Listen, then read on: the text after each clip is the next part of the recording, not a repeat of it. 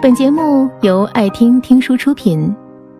如果你想第一时间收听我们的最新节目，请关注微信公众号“爱听听书”，回复“六六六”免费领取小宠物。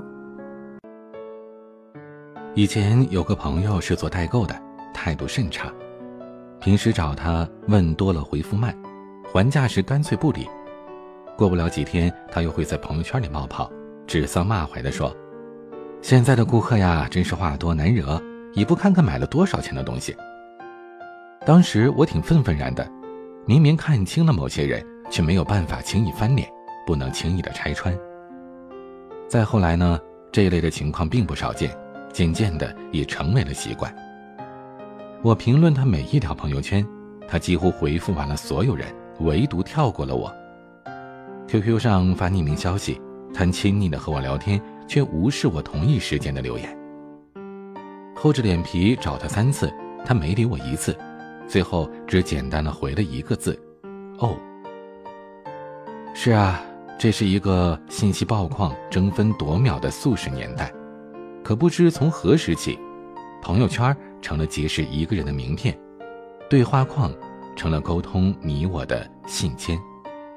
就连微信也摇身变作一言不合就绝交的利器。只可惜，成人世界里最多的不是体谅，不是共享，而是权衡。你我可以互为冷热，彼此敷药，也可以厌时迎怀，委时丢弃。这些都算不上错。前段时间，网上就有这么一篇刷屏的热文。不回微信前，请别发朋友圈。刚看的时候，大伙儿难免有些心有戚戚，连拍大腿，哭诉自己曾经遭遇到的冷暖心酸。可仔细想想，这逻辑实在是经不起推敲啊！你理他却不理我，这不是差别对待吗？你有新动态，怎么就没空陪我聊天呢？可事实上，发朋友圈和回微信。一个主动，一个被动，这压根就不是一回事儿啊！他发朋友圈，可能是他这会儿有需要，或者工作要求，或者急需发泄他的情感。他不理你，或许是漏看的消息，或许组织不好语言，或许是清空了小红点，事后忘记了回复你。更何况呢？如果在你眼里，对方没有及时回复消息，就表示他轻视、忽略、看不起你，那是不是太草率了一点？如果你只是因为他偶尔点赞、评论或者转发，就认定对方是自己的知己挚友，又是否太浮于表面了呢？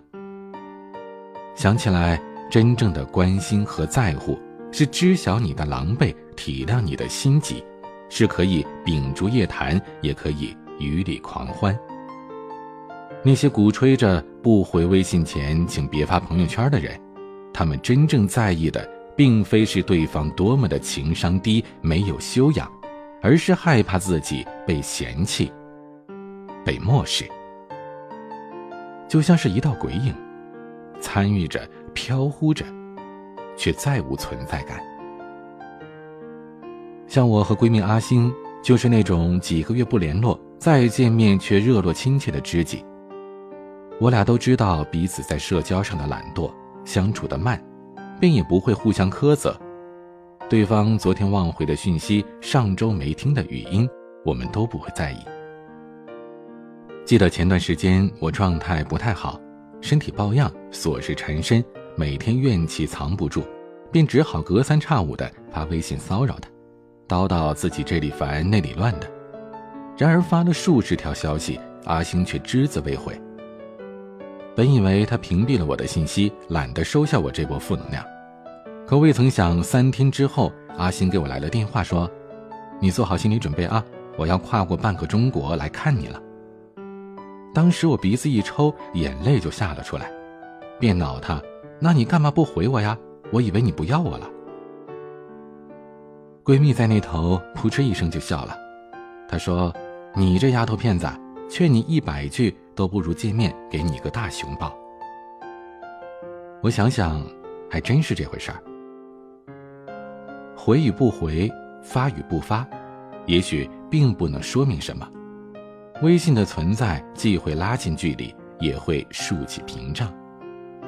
当你看不见我的情绪想法，当我触不到你的真实处境，默契和理解才最重要。解忧杂货店里店主老爷爷曾经说过：“人的心声是绝对不能无视的，我们的声音渴望被听到，无论是以什么样的形式。”说真的，咱们都一样。谁没有感性极端或者胡思乱想的时候呢？谁不渴望身边的朋友珍视和尊重呢？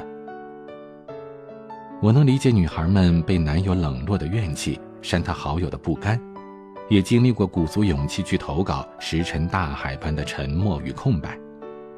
然而，相处这件事儿，其实也就八个字：我自清杯，君且随意。如果他是你在乎的人。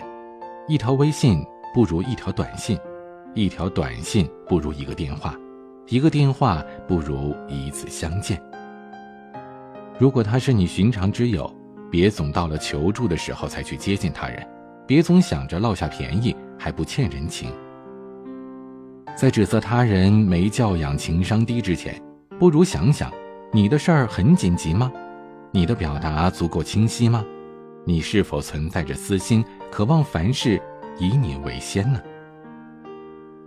当真心被碾碎，诉说被无视，你所要做的不是盲目的抱怨，而是接受一次次艰涩而彻底的自我重构。是哭闹冷战，还是换位思考？是心怀不爽，还是实力说话？选择权只在你。最后，愿每一个被忽视的人，把心里那些个人的小石头捡起来，捏碎它。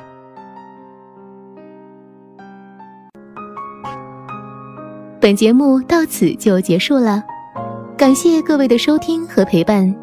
更多精彩内容，请关注微信公众号“爱听听书”，回复“六六六”免费领取小宠物。也欢迎你收听今晚的其他栏目，我们明晚见，晚安。